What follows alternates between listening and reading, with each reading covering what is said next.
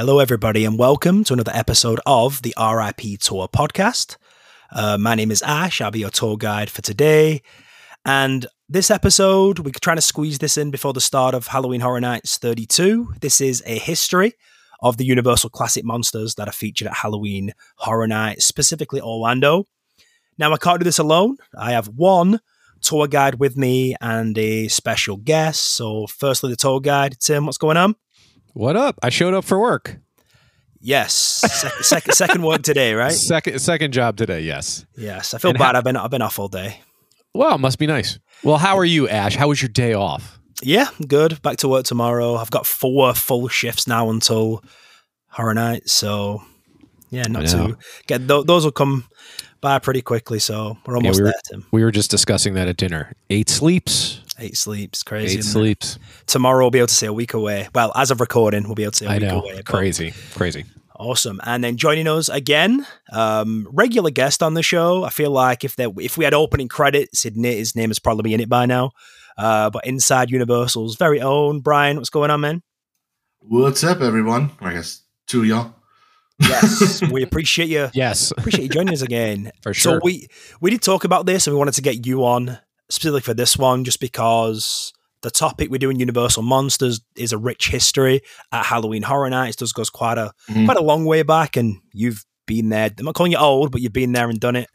So I am old and I have I have gone to horror nights long enough where my horror nights experience is old enough to drink. there you go. Oh. There you Man. go. no, I don't feel old at all. Thank you. Perfect. So n- nice and simple. We do like to do these little mini history episodes for things that are coming to the event, just to acquaint people with history of that's been at the event, for example. Now we are going to kind of blow through the early years, and then we'll kind of discuss it in more detail from Halloween Horror Nights 14 onwards, because that's when at least two of us on this show have been onwards here. So basically, Halloween Horror Nights, I think, especially nowadays, there's been a resurgence in the popularity of Universal Classic Monsters. We've had you know four slash five, given the COVID year, run of mazes in a row, and there's such an influx now of popular culture. You know, like NECA have released all their figures, Ninja Turtles have done a line, for example. It's just kind of reigniting the monster craze. But I, I feel like this, and I don't know if you will agree with this, I feel like it was more of a cult classic to like the Universal Monsters.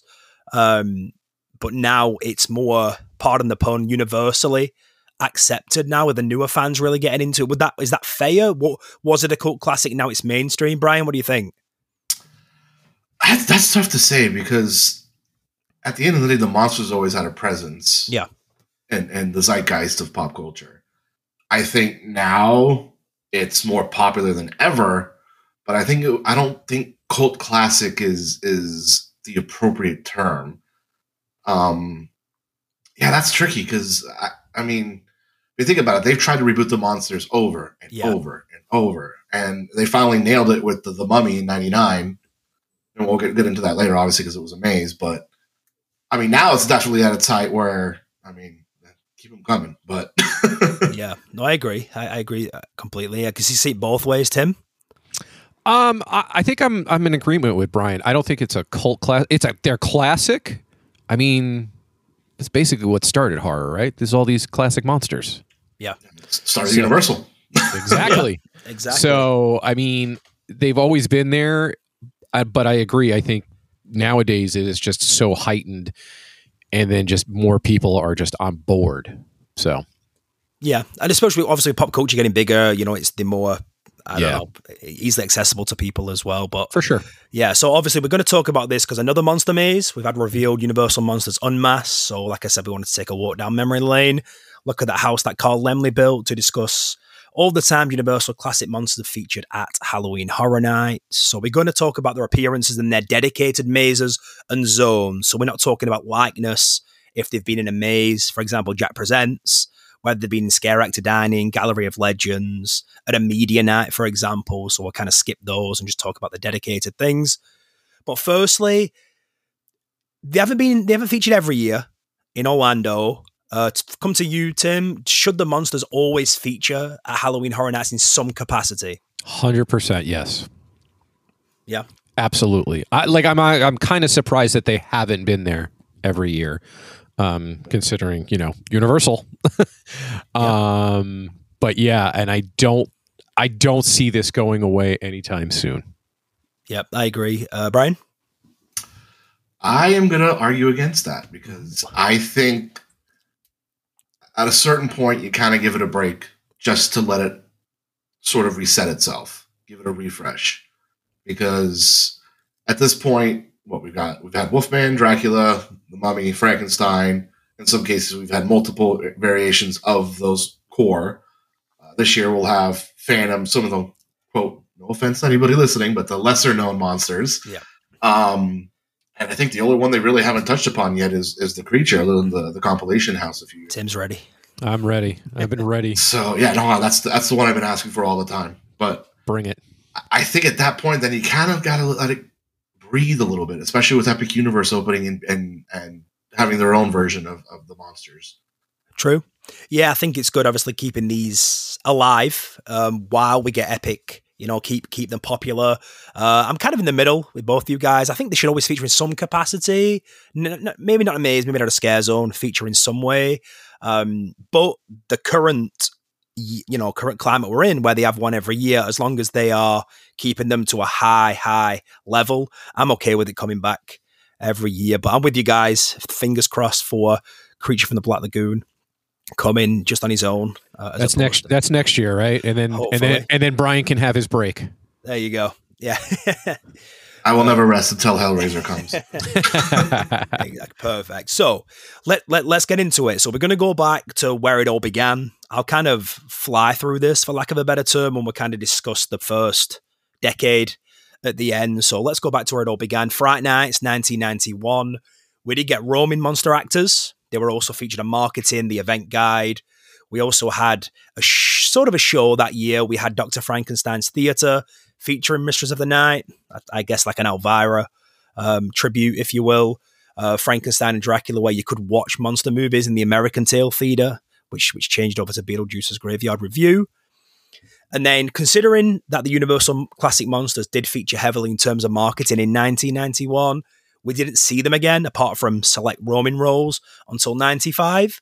So we had a four year break there, as they would feature in one of the three mazes Curse of the Crypt Keeper, Halloween Horror Nights 5. Now, this will start a pretty long stretch of having the Universal Classic Monsters featured every year. And this was called Universal's House of Horror. And it was the said to be the second ever dual path maze after the Boneyard. And it featured the usual Frankenstein's monster, Dracula, Phantom, Hunchback, Wolfman, the Mummy, and very fitting for this year as well, Dr. Jekyll and Mr. Hyde.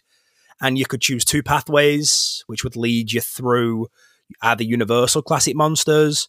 Now, it's tough back then because they don't have direct accounts, but the other path was supposed to be more contemporary horror. Uh, think of Psycho, um, Chucky apparently as well. So, two paths there. Fast forward another year, we had Journey into Fear. 96, we got Universal's New House of Horrors. Again, that was in Soundstage 22. Um, same kind of concept, two paths, one Universal Classic Monsters, one more of real life horror stories. Think Lizzie Borden, Jack the Ripper, um, things of that nature. Uh, also, 97, we had Universal's Museum of Horror. Um, this was billed as the world's only museum where the guards have to warn the exhibits not to touch visitors. And the accounts and the videos, they show a mixture of Universal classic monsters and then more horror icons. But it is unclear if they had two paths. Again, 1998, uh, we had two two mazes that year. We had Universal's Museum of Horror, Chamber of Horrors, and Universal's Museum of Horror Unnatural History. Instead of two separate paths this year, they had two separate houses that did share the same soundstage. Again, one featured the Universal Classic Monsters, uh, the other did have more contemporary movies. Uh, I've seen the video as well for this. We have Poltergeist, Exorcist, American Werewolf in London, Halloween, just to name a few. And then 99, the last gasp event. This is this is the start of well, not the start of, but this was the first ever 3D maze. This was Universal's creature feature in 3D. They did paint all the rooms in the bright neon, and we have the chroma depth um, that we did have in Horror Nights ever since. I think Brian, they've, they've always used chroma depth, right? Uh, I believe so. Yeah, Yeah, I think the the new one. Well, no, they did change it. Oh man, I want to say there was the new technology. I can't remember if it was either the Chance House or, or if it was before that with After Afterlife. The Gotcha. That's Vengeance. Okay, yep. Yep. And then the concept art for this 3D maze was an old fashioned movie theater with the posters, broken walls, admission windows, blood running down the stairs. And then this was a bit of a bit of a hybrid because it was said to have universal classic monsters with winks and nods to contemporary horror. For example, Blair Witch was in like the Wolfman's kind of outdoor woods scene. Uh, it was a pretty cool take. And also, more notably, we had The Mummy, um, one of the more better reboots of the Universal Classic Monsters that was located in the Earthquake queue, which featured a sort of remake of the original Mummy movie. Um, obviously, an Egyptian maze with different forms of Imhotep throughout the maze, who did serve as the kind of unofficial mascot or icon for that year. Um, then we had Universal Classic Monster Mania in 2010, and this was the first original icon year, Halloween Horror Nights 10, again in the Earthquake queue. Um, and this was Universal. They did stop production of a monster movie in 1950. The footage were presumed lost. Uh, the sets were stored in a dark warehouse. Now, 50 years later, you're invited to view the lost scenes for the first time. And this was the first time they did more of a an original take on their own IP, whether they, they tried to make these monsters more grotesque, uh, more horrifying with black, white, and color scenes. Uh, very cool for the first time. Apparently, the, the swamp area for creature. We just talked about it. Um, and then before we get into the years we've been, finally 2001, Halloween Horror Nights 11, we did have a loose tie in. As we did have The Mummy Returns, The Curse Continues, and this was again a sequel to the 1999 Mu- The Mummy movie slash maze. And I think that that maze was supposed to be called The Tomb of Terror, I believe, but they changed it given the circumstances from that year. But uh, that's it. So from Fright Nights all the way up to 2001, we had a very good stretch in there. I think of seven, eight years in a row. I'll come to you first, Brian. Those those kind of early years seemed more of like a compilation house, if you will. I mean, what are your thoughts on the first, I guess, eleven years and how maybe the monsters maybe shaped the event? Yeah, um, obviously that was they were important core as the event grew, and especially back then. I mean, it's, it's crazy to think how sort of it's a term I want to use local that the event was, even though they're using these properties like the mummy and the monsters. Um, all I can think about is remembering as, as I was growing up those old Pepsi commercials where they were trying to um, get everybody to go to Halloween Horror Nights, where the, the ticket was on the back of a Yep. Pepsi or a Coca Cola can, Yeah. and they would use the different monsters to advertise it. Um, but yeah, it was definitely uh, an important part of the as, as the event grew. In fact, I started catching wind of Horror Nights as as wanting to go when the Mummy showed up because I was a big fan of the Okay. movie. So when I saw that there was a Mummy house, I was like, "Oh, I kind of want to go to this thing." yeah. Yes, they, I mean, yeah, the 1999 movie was so good. And I think they used, I'm not 100% sure. I believe I read somewhere that they did use, I think, some official props from the movie as well. I don't know if that's correct. I think so. Yeah. Yeah.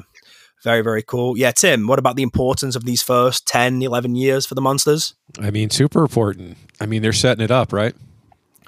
Yes, exactly. And now, yeah, I'm going to go over a couple of, after we go to the next year, I'm going to ask you both a question as well. But Okay. yeah, I think um, yeah, setting it up is just perfect because they're they're using their own they're using their own property, right? And they've just started to kind of take the initiative with maybe taking a more original take on on these monsters. Because I think it could get a little tired if it's just the same monster in their normal setting every year, right? Makes sense. Agreed. Alrighty, so let's get into it. Uh, Brian, so at this point, you'll have done um, Islands of Fear and you've done Halloween Horror Nights 13 at this point before we get the next one at Halloween Horror Nights 14, correct? Yep. Alrighty, so yes, Halloween Horror Nights 14, Twice the Fear. So we had to wait another three years um, back in from 2001 to 2014. We got the next Universal Classic Monster Maze, which was, again, a, a- a more different take on them. It was their likeness, and that was Horror in Wax in Soundstage 20. Now, this was a big, this was the start of the websites as well. Now, the website at this point was highly utilized, and the journal entry on the website was one Gunter Dietz. It was his horror museum. Uh, talking about his unfinished wax museum, and I think this sums it up perfectly. Uh, the Horror in Wax was a wax museum that aimed to recreate the moments from classic Universal horror movies. Wax statues of monsters such as Lon Chaney Jr.'s The Wolfman and Boris Karloff's Imhotep, Frankenstein's monster, were on display for all to see, as well as recreations of the sets, which these monsters wreaked havoc. Gunter would create these wax statues by kidnapping live victims and submerging them in a vat of hot wax. And then, obviously, wax versions of all the Universal classic monsters were featured in this maze. Brian, I'm going to flip it over to you. I know the, the kind of memory gets hazy for how many mazes you've been through, right? But just this maze in general, uh, this would have been your first introduction to Universal Classic Monsters at the event. So, uh, how do you like this maze? Yeah, in fact, I, I, don't remember specifics of the maze, but I do remember that was the first maze I did for the uh, for my trip because I was oh, still nice. living in Miami at the time, and I was hyped because oh, finally the monsters! I get to experience a monster house. And I remember I was actually kind of disappointed because it was more of a wax house than a monster house. Uh, yes, exactly, and that's why you know it's it's it's billed as Universal Classic Monsters, but it's more their likeness uh, as opposed to anything. The main antagonist, Gunter Dietz, is the real story because in the dipping room right at the end, he's kind of you know met his demise by being encased in wax. But right, um, Tim, what are you thinking? Uh, horror in wax. Uh, well, I have a question for Brian since he kind of went through it. I know, I know the memory's hazy. So this was just more like not a lot of scare actors and just like the wax figures themselves. Basically, it was okay. It was the wax figures come to life, and some of the wax figures just so happen to be monsters. Oh, so it yeah. wasn't a okay. universal monster house. So there was a lot of characters that were quote wax victims. So they were, you know, melted or, or like you know, it was like the House of Wax movie. Basically, that's what it was. It was more House of Wax yeah, than Universal Monsters. Get it, get it. Um, but I mean, this I don't know. I feel like so they're doing all kinds of like making sure that there's like multiple monsters in each house so far. Yeah. Am I, I, yeah, apart from like the Mummy, which is on a movie, right? more of like a compilation of all of them as up to right now. I would agree with that, Tim. Yep. Okay, I just want to make sure that I'm, I'm stating that correctly. Which, um, which is a good segue. Yes. Yes, really is because I think Tim, you I think, and, and then I know I know you for a fact, Brian. There's there might be more, but there is one maze in particular from this year we're going to get into, which is I think it's I think it's probably in your top five, right? Maybe top three. Yeah, yeah, top three. Yeah, Awesome. So, Tim, do you want to take us through 2009? Uh, yeah, we can do that. Um, so, after a four year absence from the event, uh, the monsters came back with a bang at Halloween Horror Nights, uh, ripped from the silver screen in 2009. Uh, the monsters featured in three mazes and a scare zone. Firstly, uh, Horrorwood Die-In was the scare zone that featured the monsters, which was located in Hollywood Boulevard. This was mostly contemporary horror, but Frankenstein's monster and the Wolfman were featured. Sort of a dress rehearsal before all night die in double feature. Then we have the first monster maze was the Wolfman, who also featured on advertising, event guide, and merchandise. Uh, this was the 2010 remake starring Benicio del Toro and was located in Soundstage 22. The house begins in the gypsy camp, where the wagon trailers have been wrecked and covered in blood splatter. Moving on, the guests enter the woods on the moors where they are attacked by a werewolf as actors try to shoot the beast. Venture through an asylum, the woods, the ice house with the wolfman hunting victims, and you. Yeah. And then we have next up was Frankenstein, uh, creation of the damned, located in Soundstage 23. A newer take where Frankenstein's monster returns to get revenge on the doctor and Fritz. Uh, all set in the castle and the laboratory. Uh, horrific failed creations of Dr. Frankenstein are in the maze too, and in different rooms in the cell portion of the maze. And then finally, to complete the trilogy on the monsters was Dracula Legacy in Blood, uh, which also shared Soundstage 23. You descend through Dracula's castle, encountering his brides, Renfield, and a lot of colored strobes. You walk through the library, the catacombs underneath the castle, until you made your way to the final room, which is the infamous pressing room. And then we are left with the bat like version of Dracula as we exit the maze. Ooh, what a bumper year 2009 mm. uh, was. so I think uh, we're going to save Dracula Legacy in Blood to the end on this one. Um, Now, for a reason, you're going to take us away with that one, Brian. But firstly, the scare zone, Horrorwood die in. I labeled it as sort of a dress rehearsal for All Night Die-In double feature without the kind of black and white switch over. Would that be fair, do you think, Tim? Well, I mean, I wasn't there, but I would say yes. from from what you've heard, then from what you've yes, heard, I from guess. what I've heard, yeah, for sure. And then Brian, you actually you actually saw it, but is that is that fair? Sort of a dress rehearsal. They've kind of they've gonna they're gonna do this again in a big way at twenty five. Yeah, in fact, I think I still have some photos from that year. Um, that's one of the first year. Yeah, that would be the first year where I was actually quote a blogger. So there you go. Um, yeah. But yeah, I, I would say so. Yeah, and it, and it works. You know, that kind of movie theater drive through. You know, I think it kind of works. And then let's go over to the Wolfman. Um, I this this did get bashed a little bit. I, I did quite enjoy this. I thought that the um the scenery, the aesthetic was really good. I think it was lacking on scales, to be honest. Did you like this one, Brian? Yeah, I actually really enjoyed it. Nice, um. I think it had some really great creative scares. The, the last scene with the Wolfman bungee scare was yes pretty fantastic. Um, the transformation room was really well done. I, I think ultimately a lot of people were hating on it because it was supposed to be released by the time Horror Nights 19 started, or at least within the time frame of its of its run, and then got pushed back until February of the next year. And I think a lot of people were kind of sour on a Wolfman remake. So I think that kind of fed into the whole, oh, we, we don't like this. Yeah. Yeah, no, I agree. It, did get pushed back until um, kind of like early spring, late winter of 2010. So it's tough when you have an intellectual property you're pulling from, but you haven't seen any of it. Probably not even a trailer. Maybe. Well, maybe maybe there was a trailer at the time. I can't remember. There was. Yeah, there was. Because I, I, yeah, because I remember specifically it came out February fourteenth, two thousand ten. Gotcha. Okay. Yeah. So and it's it's tough, isn't it? I think I feel like if they if they're doing an intellectual property which is coming up that, that we haven't seen yet, they have to nail it, which I think is why a lot of people are a little bit lower on that. Um, and then next up, and I think as well, well, we're going to get to the next two anyway, which is probably why it was pushed to the uh, back burner a little bit.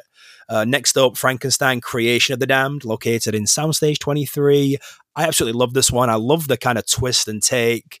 Uh, and this is what I always harken back to when they take their own property. Because it's funny when people say, is it original? Is it an IP? Well, it's sort of a hybrid, right? And this just kind of hits the nail on the head with that hybrid. It's a newer take where Frankenstein's monster returns, gets revenge on you know Fritz because Fritz in the movie is kind of torturing him, so it's it's kind of good how it comes full circle and he kind of gets his own back. And the failed creations, as because we didn't really see that in the actual Frankenstein movie. What happened before he, you know, resurrected or created Frankenstein? Well, it was all these kind of botched um, operations that kind of worked but didn't, and they're kind of roaming, you know, the lab. But I think it was a really really cool take on this. Um, do you enjoy this one, Brian? Yeah, uh, in fact, um, up until recently, when I finally redid my top twenty-five houses, it was in my top twenty-five. Nice. Um, towards the lower end, but I think it was a really well recreation or reinterpretation of uh, Frankenstein's monster into a modern sort of take, or I guess Horror Nights modern take. And I mean, I'm going to beat myself up over for this, but I actually had back then. They you were allowed to videotape uh, during Unmasking the Horror, so I had a complete walkthrough empty of Frankenstein and Dracula. And wow, I don't know where they are. That, yes, that's Man, very you need cool. to you need to find that. There, I, no, that's that's it's gone. 100%. That's a shame. that is that's a crying shame. I, I, have a few photos, but I cannot find the video. Wow, and you'll remember. I'll tell you off air. I'll tell you off air. Yes, and you'll remember this as well, Brian. The one of their kind of promo videos for that year was Bill and Ted trading their um, time traveling phone booth to a security guard to to get early access to a maze, and it was Frankenstein Creation of the Damned, and he give you like a that, yeah. you know like a minute sneak peek on the maze, which is really really cool. Um, Tim, do you like this? Like a more original takes? We, we, we're going to get into it now with the more contemporary years we're going to go over, but do you like Yeah. the original take on it? I do actually, and like I know you guys, you, you both were at this year, correct? Yeah. Yeah, I love that there's three houses dedicated to three different monsters. Yeah, and it's and it's not a mashup of you know these three in a house or these two in a house or whatever. It's literally just you know one is based on the Wolfman, one is based on Frankenstein, one is based on Dracula. Yeah, that's a great point. Yeah, because that's the only year where they've done multiple mazes with just one dedicated. So to me, I, obviously I didn't go, but to me this sounds awesome. Like I would be so hyped for this. Yes, and then speaking of hyped, Brian, the next one, um, the Dracula Legacy in Blood. That's shared Soundstage 23 with Frankenstein. Very fitting.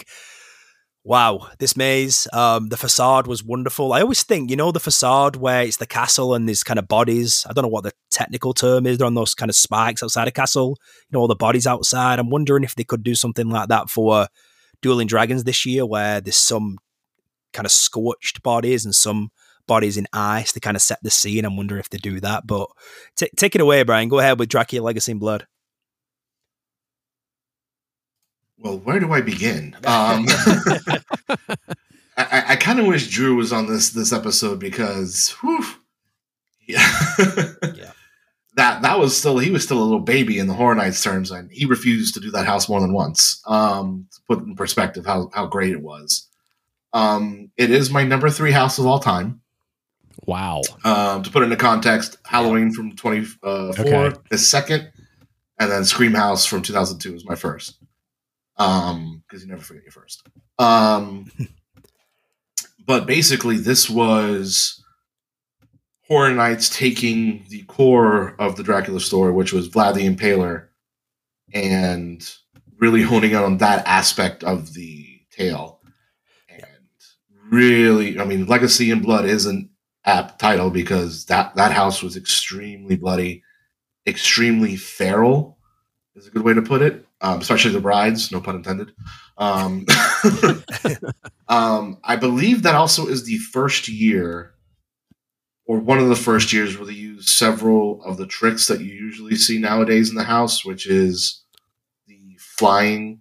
Uh, there, there, was a portion of the maze where you were outside the castle, like one of the turrets, mm-hmm. and one of the vampires were was, was it Dracula or whatever, but he was flying over you, stalking you. Um, and then the hallway uh, filled with statues, and one of them were were um, was a live actor. I think that was the first year, but don't don't kill me if I'm wrong. But um, but ultimately, what made this maze was the finale because it was just an all out blitz of several different brides and Dracula himself in his final form, just just coming at you. And I remember when I did that maze with Drew because uh, he he was in New York He's like, I'm not doing that house again. as soon as you finish like that, I'm one and done.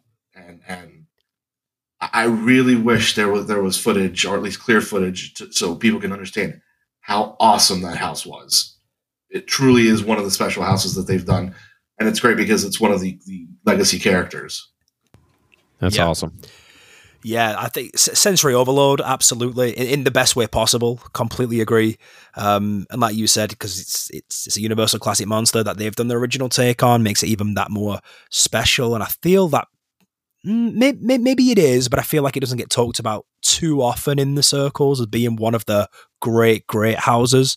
Um, but yeah, completely in agreement. 2009, stellar, stellar year for the monsters. So just a quick one. I know we of time here, but just a quick one then. So, the last time we had a monster maze was 2000. And, well, sorry, we had a we had a monster maze in 2001, which was the, which was the Mummy Returns, right? Kind of a kind of a loose, you know, sequel to the original Mummy. We had sort of the monsters in Horror in Wax, but then we didn't have really them again to 2009. So 2001 to 2009, really, if you take away Horror in Wax, which is a loose, then what what reason do you think that there was a bit of a lull, like kind of eight year stretch there, really, without any kind of presence, Tim? I mean, maybe it's like kind of like what Brian said earlier. You know, we just they just kind of had to give it a rest. Yeah. Um, you know, don't go to the well too often, but uh, you know, they know they have them in their back pocket. I mean, they own it, right? Yeah, I think at that point they did six, seven years in a row as well. Uh, Brian. Yeah. Um, I, I think that would probably fall in line with I mean, horror in, in, general ebbs and flows. And you know, you have a streak where like vampires are popular, then you have another streak where zombies are the in thing, then you have Yeah. another streak where it's the paranormal and the found footage. And in this decade or era, if you will, it was the gore footage, Hostel, Saw, things like that. So monsters didn't really play into what was going on in pop culture at the time. So I think it was a little what what Tim said of you know giving it time to breathe, but also that's not what the people wanted. Right. And do you think it has anything to do with like the icon years? Maybe, maybe, I, I don't think they were that. I mean, the monsters were always popular, obviously. I don't think a Universal Monsters maze would have taken away from an icon, but do you think maybe that is why they put it on the back burner as well to maybe take away, you know, to not take away any shine from the icon at all? It's possible. Um, I mean, if you think about it, the, the the icon this year was the Usher, so it made sense to include him. Whereas other years, outside of the director, everything kind of had its own spin. You know, Yeah. Storyteller, caretaker, Jack twice. You know, Yeah. Um, they they were more sadistic, whereas whereas the director focused more on uh, the licensed IP characters that they didn't quote unquote license, like Hockey Face Man.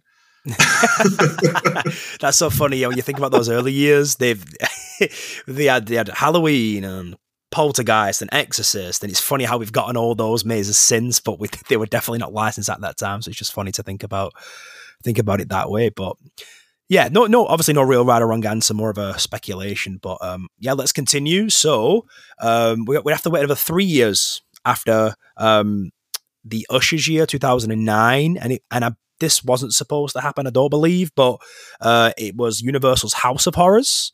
Uh, this was located in the uh, Parade Warehouse at Halloween Horror Nights 22.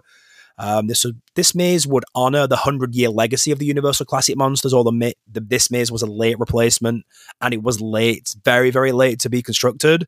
Um, you entered in with scores from monster movies and the posters of the movies that would feature. Again, we descended into each monster's usual setting with the added uniqueness of the black light hues with strobe effects similar to that of Dead Exposure. Um, Brian, you'll probably know more than I. I think was this supposed to be a Chupacabra maze initially, but because of Transformers, the the Transformers era, they had to move it. Yeah, it definitely was a result of Transformers last minute construction. Um, depending on who you ask, you'll either get it was either Aztec house because 2012, you know, all that stuff, Oh, of course. or yeah. Chupacabra or Chupacabra. They're- Those are the two common beliefs. Um, Yeah. yeah, it ended up working out. I think. yeah, yeah, but it was um and, and I read somewhere I, I when I at this at this point in time, I hit the event like mid mid October at this point, but I did read somewhere that you could even smell the paint. On opening night you could still smell the fresh paint. Uh, it was that late of construction and you know, which is a bit of a fun. I don't need to dwell too much. Imagine Universal Classic Monsters in their usual setting, compilation maze, but dead exposure, right? The uh the kind of strobes the whole way through it. Um, Tim, you gonna do twenty four? Sure. All right. So in 2014, at Halloween Horror Nights 24, the then unreleased Dracula Untold Reign of Blood came to Soundstage 24. This was an attempt at a collaboration to feature the upcoming movie and game uh, garner interest for it too. You entered a castle and traversed deeper, seeing victims and minions of Dracula with two different rooms of statue scares. Although it was billed as an immersive preview for the movie, a lot of this maze was cut from the theatrical release of the movie. At Halloween Horror Nights 25, the monsters returned in a scare zone in the black and white cast of All Night Die-In double feature in San Francisco. Woo. Yeah, so twenty Dracula Untold Reign of Blood. Uh, this I think this this was my this was low this was the lowest maze on my list that year after the event uh, in terms of ranking. I just I didn't I don't think I got many scares uh, in here, and I think creative were furious as well when I think the I don't know what what happened, but in production they told them that these parts were being cut. The house was already constructed, so they couldn't do much about it. Brian, did you enjoy this maze? I did not know. I mean, it, it was ultimately fine, but it, it definitely, um, if you want to look into this, this is start. This is the period where it starts kind of going away from what we know from Horror Nights from the icon years to sort of the modern era. This is where it starts to blur, and you can tell in some cases they're trying to figure it out themselves. Yeah, yeah, um, just very very vanilla maze. It was just left left scare, right scare. There wasn't too much to it. Uh, and again, if you're pulling from a an intellectual property that you haven't seen yet, you've you've, you've got to nail it. It's got to be treated like an original. Uh, and then 25. I'm sure you've seen this, Tim, because you your first year was 26, right? Correct. Yeah, we were yeah. supposed to go to 25, and I'm I'm kind of mad that we did not start that year because yeah. I was gonna say I feel like I saw you at 25, but I guess no. I wish because I I watched so many videos of this scare zone. I just the whole two casts, you know, the black and white, and then the colored, you know, feature. Eh, that, just brilliant, brilliant that they did this. Yeah, I love this one, and I, and I love they did the kind of things we haven't really well we have seen in mazes, but they had you know like Doctor Frankenstein, Nosferatu, so they did other black and white monsters. I, I assume do you like this one, Brian? Oh yeah, some of some of the characters really brought it. Um, the I mean, the modern version of the cast, you had Carrie, who unfortunately this is the start of when you start hearing horror tales of those characters getting abused. But she, yeah. she was just absolutely phenomenal, amazing. And yep. then and the black and white cast, you had Doctor Frankenstein, who was just he was a character. He was. he was he was just over the top and loving it. Yeah, really, really, really good. I love this one. Um, very unique how they had the two sets. Yeah, worked very, very well. And then four years later, in this is the, um, I'd say the renaissance or the revival of the monster mazes because we've had every, you know, we've had one every year since. So this was simply titled Universal Monsters located in the second parade warehouse, and the description read Frankenstein, Dracula, the Wolfman. The world's most terrifying monsters have come together to tear you apart. It's the more, the scarier. Now, very, very cool. The facade, stone building, stone statues. There's one Universal Classic monster missing. Uh oh, it's the Wolfman. Uh, it's kind of the first kind of scare you see. And then you descend into each monster's setting to create more of a compilation house that they've attempted in the past until we got the final room where we had Wolfman, Dracula, Bride of Frankenstein, and then we had the infamous Frankenstein's monster scare at the end. Um, Tim, this would have been your real first yep. glimpse at um, Universal Monsters at Horror Nights. Take, take us away. Uh, th- I was so excited about this house because I finally got to, you know, see the monsters. Uh, this was great because this was just a mashup house of like everything. Yeah, I loved it. I think uh, for you, that's that's a good thing as well to start with, right? The mashup. Yeah, I was just gonna say this was probably the best start for me. Um, instead of being, you know, just a single house, if it was Dracula or the Mummy or whoever, um, just to get that whole, you know, just to get that little taste of everybody. Um, it was a fantastic house. It's not my favorite monsters house. We'll get to that soon. Um, but this was really, really good. Yeah, and then Brian, the first kind of collaboration house we've had since 22. Um, did you enjoy this one?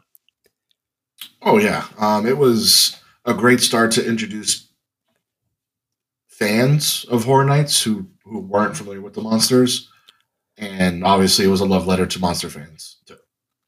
Um, if it, I, just to slide this in real quick, I think 28 29 is where now you really get into the modern era of Horror Nights, where now it has all new fans because of Stranger Things, obviously. So this really is like an establishing year for the, for the modern crowds.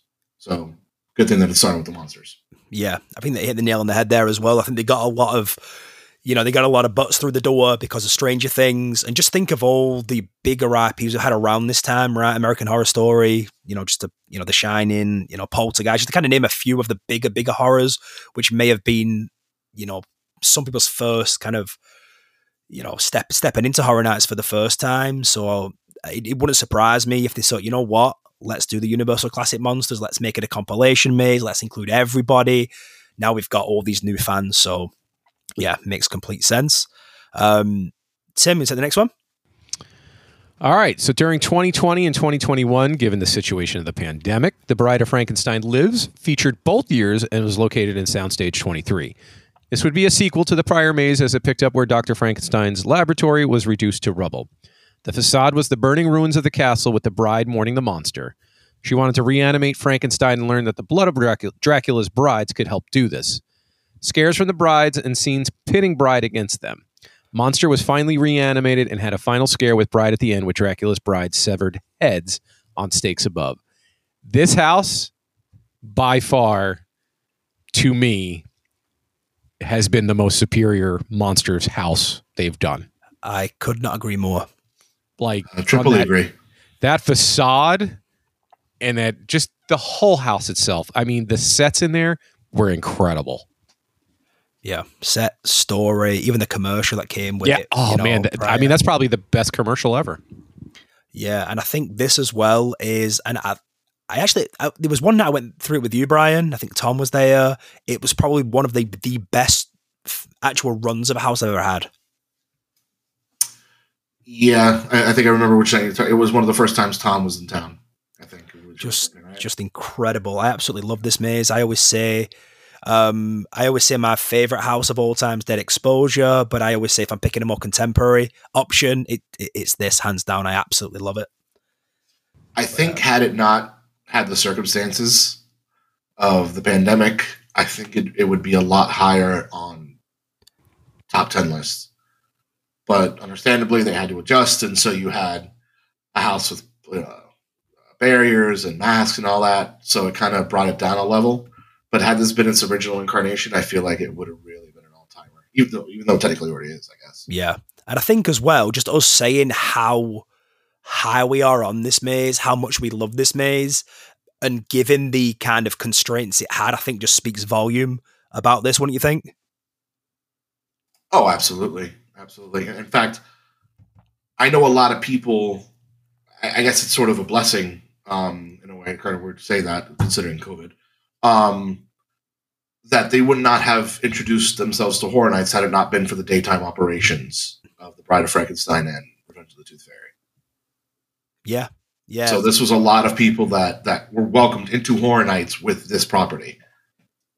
yeah, that's funny as well, because just a regular daytime guest could walk up and experience, you know, this maze and the Tooth Fairy for the for the very first time. So yeah, I mean, walking through this one, it's a it's a great one for them to walk into. Um, absolutely. But I agree with you guys in this kind of I call that the Renaissance era for the monsters. This is hands down uh, my favorite, but another, another solid one we're going to get into right now. Uh, this is the most recent maze we've had um, Halloween Horror Nights 31. We had Universal Monsters Legends Collide. It was a dual coast story. Uh, this was located on our uh, coast in the Parade Warehouse. It was an original story involving Dracula, Mummy, and the Wolfman, as opposed to a compilation maze of prior events. Uh, the description summed it up as Dracula, Wolfman, and the Mummy will come together as Universal Transport's guests of the 19th century, with the trio of monsters seeking one thing the Amulet of Ra. The Wolfman believes his ancient relic contains the power to finally lift his dreaded curse, while Dracula and the Mummy have nefarious plans to use it to bring humankind to its knees. With the moon on the rise in the race against time, guests find themselves entangled in a bloodthirsty battle between the terrifying titans, and only one will survive. So the main theme was obviously Egyptian. You'd enter through the dig site, obviously Egyptian themes all the way through, hieroglyphics, statues could be seen through the maze. We had the three, the triple scare. Then all three monsters feature with different scares, and we had a unique one of three endings where one of the universal monsters reigned supreme in this scenario. I feel like I never, I don't, I don't think I collected all three. I believe, I think it was like the mummy every time for me. I mean, I assume you did, Brian. Did Tim? Did you get all three uh, endings? I think I got all three endings, if I'm not mistaken. Yeah, I feel like I went at different times too, and obviously people are cotton on to the kind of set list, you know, when when it's going to be. But I don't think I got all three. I think I missed. Um, I'm, I'm sure I missed uh, the Wolfman. I think, but I, I, I got all three and Hollywood. Um, Nice. but it, it seemed like towards the end of the event, it really was a lot more of the mummy winning. Yeah. Before I had like an even split. Oh, this time was Dracula. This time was Wolfman. At the end, it was a lot of the mummy. The whole house was the mummy. yeah. But but you know, you know what? I, I kind of like they had a setting, um, because I think in past events it's been, I'd call it like low hanging fruit, right? Where they do Dracula in a castle in a crypt, Wolfman outdoors. They do the mummy in, you know, Egyptian, obviously style. So I, I kind I kind of liked how they kept one theme or one setting and incorporated the three monsters. Does that make sense? Oh, 100%. Yeah, it was a great concept. Yeah. Uh, the, the only thing that I think brought it down a little bit was the cast could sometimes be hit or miss. Yep. Um, and then them trying to connect it to Hollywood because it did not make sense any of the connections other than they had the same monsters. yeah, yeah, and I think that this was this was the first maze I did. I did it with you and Drew, uh, Brian, for the first time, and I went through it and was like, oh, there, there, was like hardly anybody in there. And then I came out, and then you and Drew said, oh, that was a really bad run because I, I was late that year. You guys have obviously done it probably double digits at that point when you said no. You kind of reassured me saying no that, that was a bad run. It's, it's, it's definitely a good maze so I, I do get what you're saying but it was hit and miss. But um yeah there, there was a lot of lot of towards the end they finally got their footing. And that, that's why when you ever do rankings and you do a house like once it may be the worst run you've ever had but up to everybody else it may be a god to your house that's because things happen like that.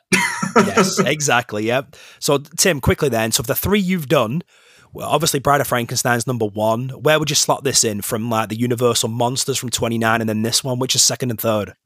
Uh, this would be third, and then the first Universal Monsters would be second. are you saying, Brian? Uh, Bride first, Legend second, first. And then, nah, okay. Yeah, so, and I think as well, we didn't, we got, apart from the Halloween Horror Nights 22, where we had the House of Horrors, that was obviously a late replacement. So at that point, we would not have had a stretch then from like 19 really to 29 for all the monsters. And I think because there was such a heavy IP stretch we are in, that's probably the reason they kind of stepped away with it uh, for a little bit. But that brings us then, Tim, to um, to uh, yeah, I guess oh, eight so days from us, now. Yeah, Universal Monsters Unmasked House that will be featured at HHN 32. Yes, love it. I'm just I'm sad there was no commercial. Um, yeah, me too. Very very sad. I love the graphic. I love the monsters. I know I read somewhere, you know, when if you like an NBA team's up by 25 points in the fourth quarter, they put in like the you know the second string um, for this maze. But I could not be happier with who's featured, and yeah, they they, they can really nail this one. Um, excited for this one, Tim? I am. I think I, uh, if I'm not mistaken, I had it uh, like midway in the middle of the pack there. Uh, just because they're the, the monsters that are featured in here are not some of my favorites. You yeah. know, they're they're fine. How dare you? I, I know, I know. Listen, I'm not I'm not angry. I'm not mad. It's just in the middle of the pack for right now. I'm hoping it raises to the top, and I hope this is a killer house. Uh, I'm just. I think I'm just.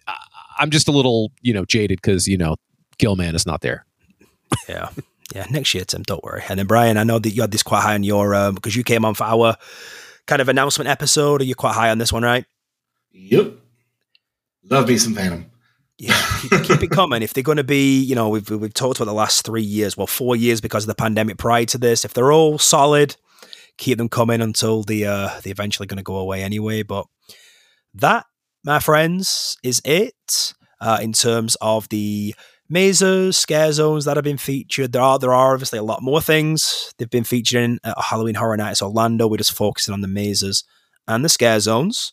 So we wanted to do some more of a mini episodes. We're almost at 50 minutes now, so we're going to kind of call it call it quits here. Uh, but firstly, uh, we always appreciate Brian joining us. He's just a an absolute wealth of knowledge. Um, if you're not following Inside Universal, make sure you are because we have pretty much daily updates now uh, from the event and during the event. But as opposed from me speaking for you, Brian, take it away. Where can, people, where can people find you?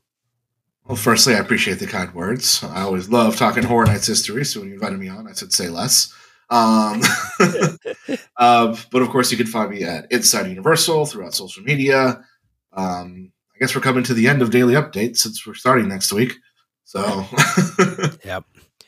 Yeah, but like I said, if you're not following, make sure you're following. It's, it's great, and um, we did got a lot of a lot of footage there from the tribute store, which looks phenomenal. So we can't wait to go and check that out uh, in person. But yeah, like I said, we, we always, we always appreciate you coming on here. And um, Tim, sorry, I can only pick on one person. Where can people find Damn us? It. Well, uh, they can find us at RIP Tour Podcast on Twitter Instagram, Threads, uh, YouTube. We have a Discord server. and we have a Spreadshirt for some product. What about And I Blue Sky? No, we haven't we haven't ventured over there yet. Maybe, maybe let's get- Mastodon? MySpace. Just Tom mean, we follows us on Let's, MySpace. just, That's let's it. go to MySpace. That's it. Tim, Thank good you. job.